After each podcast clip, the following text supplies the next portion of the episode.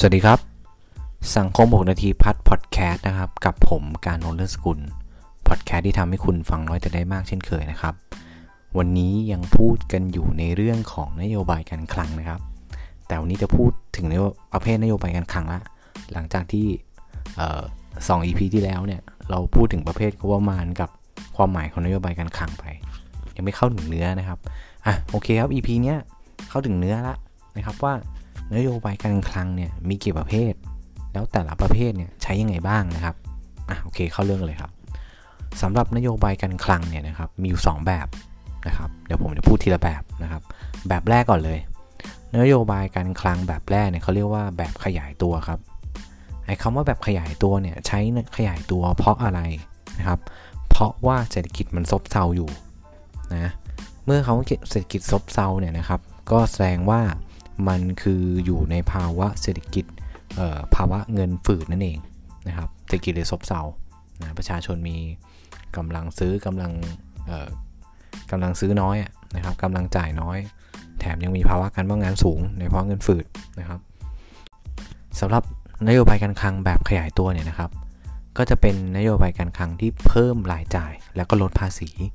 คำว่าเพิ่มรายจ่ายก็คือการเปนั่นเอง นะเหมือนที่ผมบอกใน EP ที่แล้วนะครับเออเปประชาชนนั่นเอง แล้วก็ลดภาษีด้วย เพราะว่าเห็นว่าประชาชนมีกำลังซื้อน้อยและเงินในกระเป๋าประชาชนก็มีน้อย เพราะฉะนั้นการที่รัฐเอาเงินออกไปช่วยมากๆเนี่ยนะครับ แสดงว่ามันเป็นการใช้งบประมาณแบบขาดดุลนั่นเอง เป็นประเภทขาดดุลนะครับ เพราะฉะนั้นมีรายจ่ายมากกว่ารายได้แน่นอนนะครับ เพราะว่ารายได้ที่มีเนี่ยก็ลดลงไปอีกนะครับ เนื่องจากว่าช่วยเหลือประชาชนนะ แล้วภาวะแบบนี้ก็คือใช้ในภาวะเงินฝืด แล้วเมื่อใช้แล้วนะครับ เมื่อใช้แล้วเนี่ย มันจะทำให้เศรษฐกิจขยายตัวนะครับ เกิดการจ้างงาน รายได้ประชาชาติก็เพิ่มสูงขึ้น เนื่องจากว่าอะไรครับรัฐเนี่ย ก็เอาเงินเนี่ยไปลงทุนในสาธารณูปโภคต่างๆ เช่น คนตกงานเยอะใช่ไหมรัฐก็บอกว่ารัฐก็จะสร้างถนน สร้างทางรถไฟ สร้างโรงพยาบาล สร้างโรงเรียนอะไรเงี้ยให้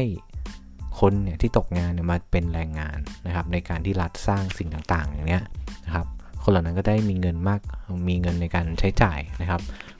การอำนาจในการใช้จ่ายส่วนรวมก็จะเพิ่มขึ้นนะครับ ประชาชนมีรายได้มากขึ้น รวมถึงรัฐเนี่ยอาจจะใช้นโยบายเช่น คนละครึ่งใช่ไหมครับเออแบบรัฐช่วยจ่ายเนี่ยทำให้ประชาชนมีกำลังซื้อมากขึ้นนะครับ โดยสรุปก็คือว่าประเภทนโยบายการคลังแบบขยายตัวเนี่ย ก็คือทำให้เศรษฐกิจมันจากซบเซาเนี่ย อยู่ในภาวะเงินฝืดเนี่ย มันขยายตัวขึ้นมานั่นเอง โอเค อะ ทีนี้มาดูนโยบายแบบที่ 2 นะครับ แบบที่2เนี่ยเขาเรียกว่านโยบายการคลังแบบหดตัว ไอ้หดตัวเพราะอะไร มันจะตรงกันข้ามกันครับคุณผู้ฟัง คือตะแก้ขยายตัวเพราะว่าเศรษฐกิจมันซบเซา มันภาวะเงินฝืด อันนี้หดตัวนะครับ ใช้แบบหดตัวก็เพื่ออะไรครับ เพื่อ ไม่ให้เศรษฐกิจอะมันร้อนแรงเกินไป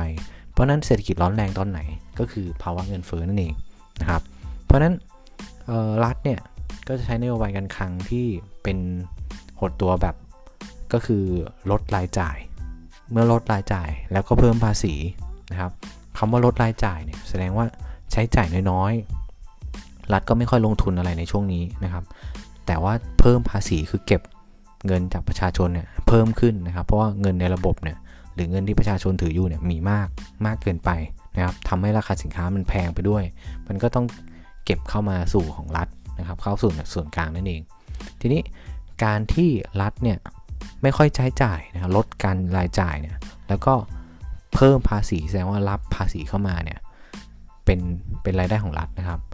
แบบนี้นะครับก็คือการตั้งงบประมาณประเภทเกินดุลนะครับ ก็คือมีรายรับมากกว่ารายจ่ายนั่นเอง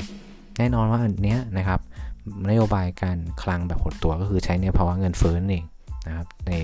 เงินเฟ้อคือราคาสินค้ามันแพงใช่ไหมอะทีนี้เมื่อใช้แล้วเนี่ยเมื่อใช้นโยบายการคลังแบบหดตัวแล้วเนี่ยมันจะทำให้เกิดอะไร มันจะทำให้ความต้องการการใช้จ่ายมวลรวมลดลงนะครับ ประชาชนเนี่ยเออก็จะจะใช้จ่ายน้อยลงนะครับ ก็คือนั่นแหละเพราะอะไรครับ เพราะว่าประชาชนเนี่ยจะเอาเงินส่วนหนึ่งไปเสียภาษีมากขึ้นนั่นเอง แล้วก็ลดความเฟื่องฟูของระบบเศรษฐกิจให้มันน้อยลงด้วย เมื่อลดความเฟื่องฟูแล้วเนี่ย ไอ้เรื่องราคาสินค้าจากแพงมันก็หดตัวลงใช่ไหมครับ แบบตามชื่อนโยบายเลย อะ นี่ก็เป็นเรื่องของนโยบายการคลังแบบหดตัวนะครับ หดตัวเพราะเศรษฐกิจมันร้อนแรงเกินไป สรุปนะครับ นโยบายการคลังมี 2 แบบ ก็คือแบบขยายตัว ใช้ในภาวะเงินฝืดนะครับทำให้มันจาก ฝืดเนี่ยนะครับมันขยายตัวขึ้นมาเศรษฐกิจมันดีขึ้นนะครับ ส่วนแบบที่ 2 คือนโยบายการคลังแบบหดตัว จากมันเฟ้อร้อนแรงเกินไปเนี่ยให้มันหดตัวลง ลดปริมาณเงิน ลดปริมาณการใช้จ่ายให้ลดลงนะครับอะประมาณนี้ก็สำหรับวันนี้นะครับ ก็มีประมาณนี้นะครับ ถ้าผิดพลาดประการใดก็ขออภัยนะที่นี้นะครับ ขอบคุณข้อมูลดีๆจากสำนักพิมพ์วพนะครับ แล้วก็ขอบคุณคุณผู้ฟังทุกท่านนะครับ ที่เข้ามารับฟังแล้วพบกันใหม่ EP หน้านะครับ สวัสดีครับ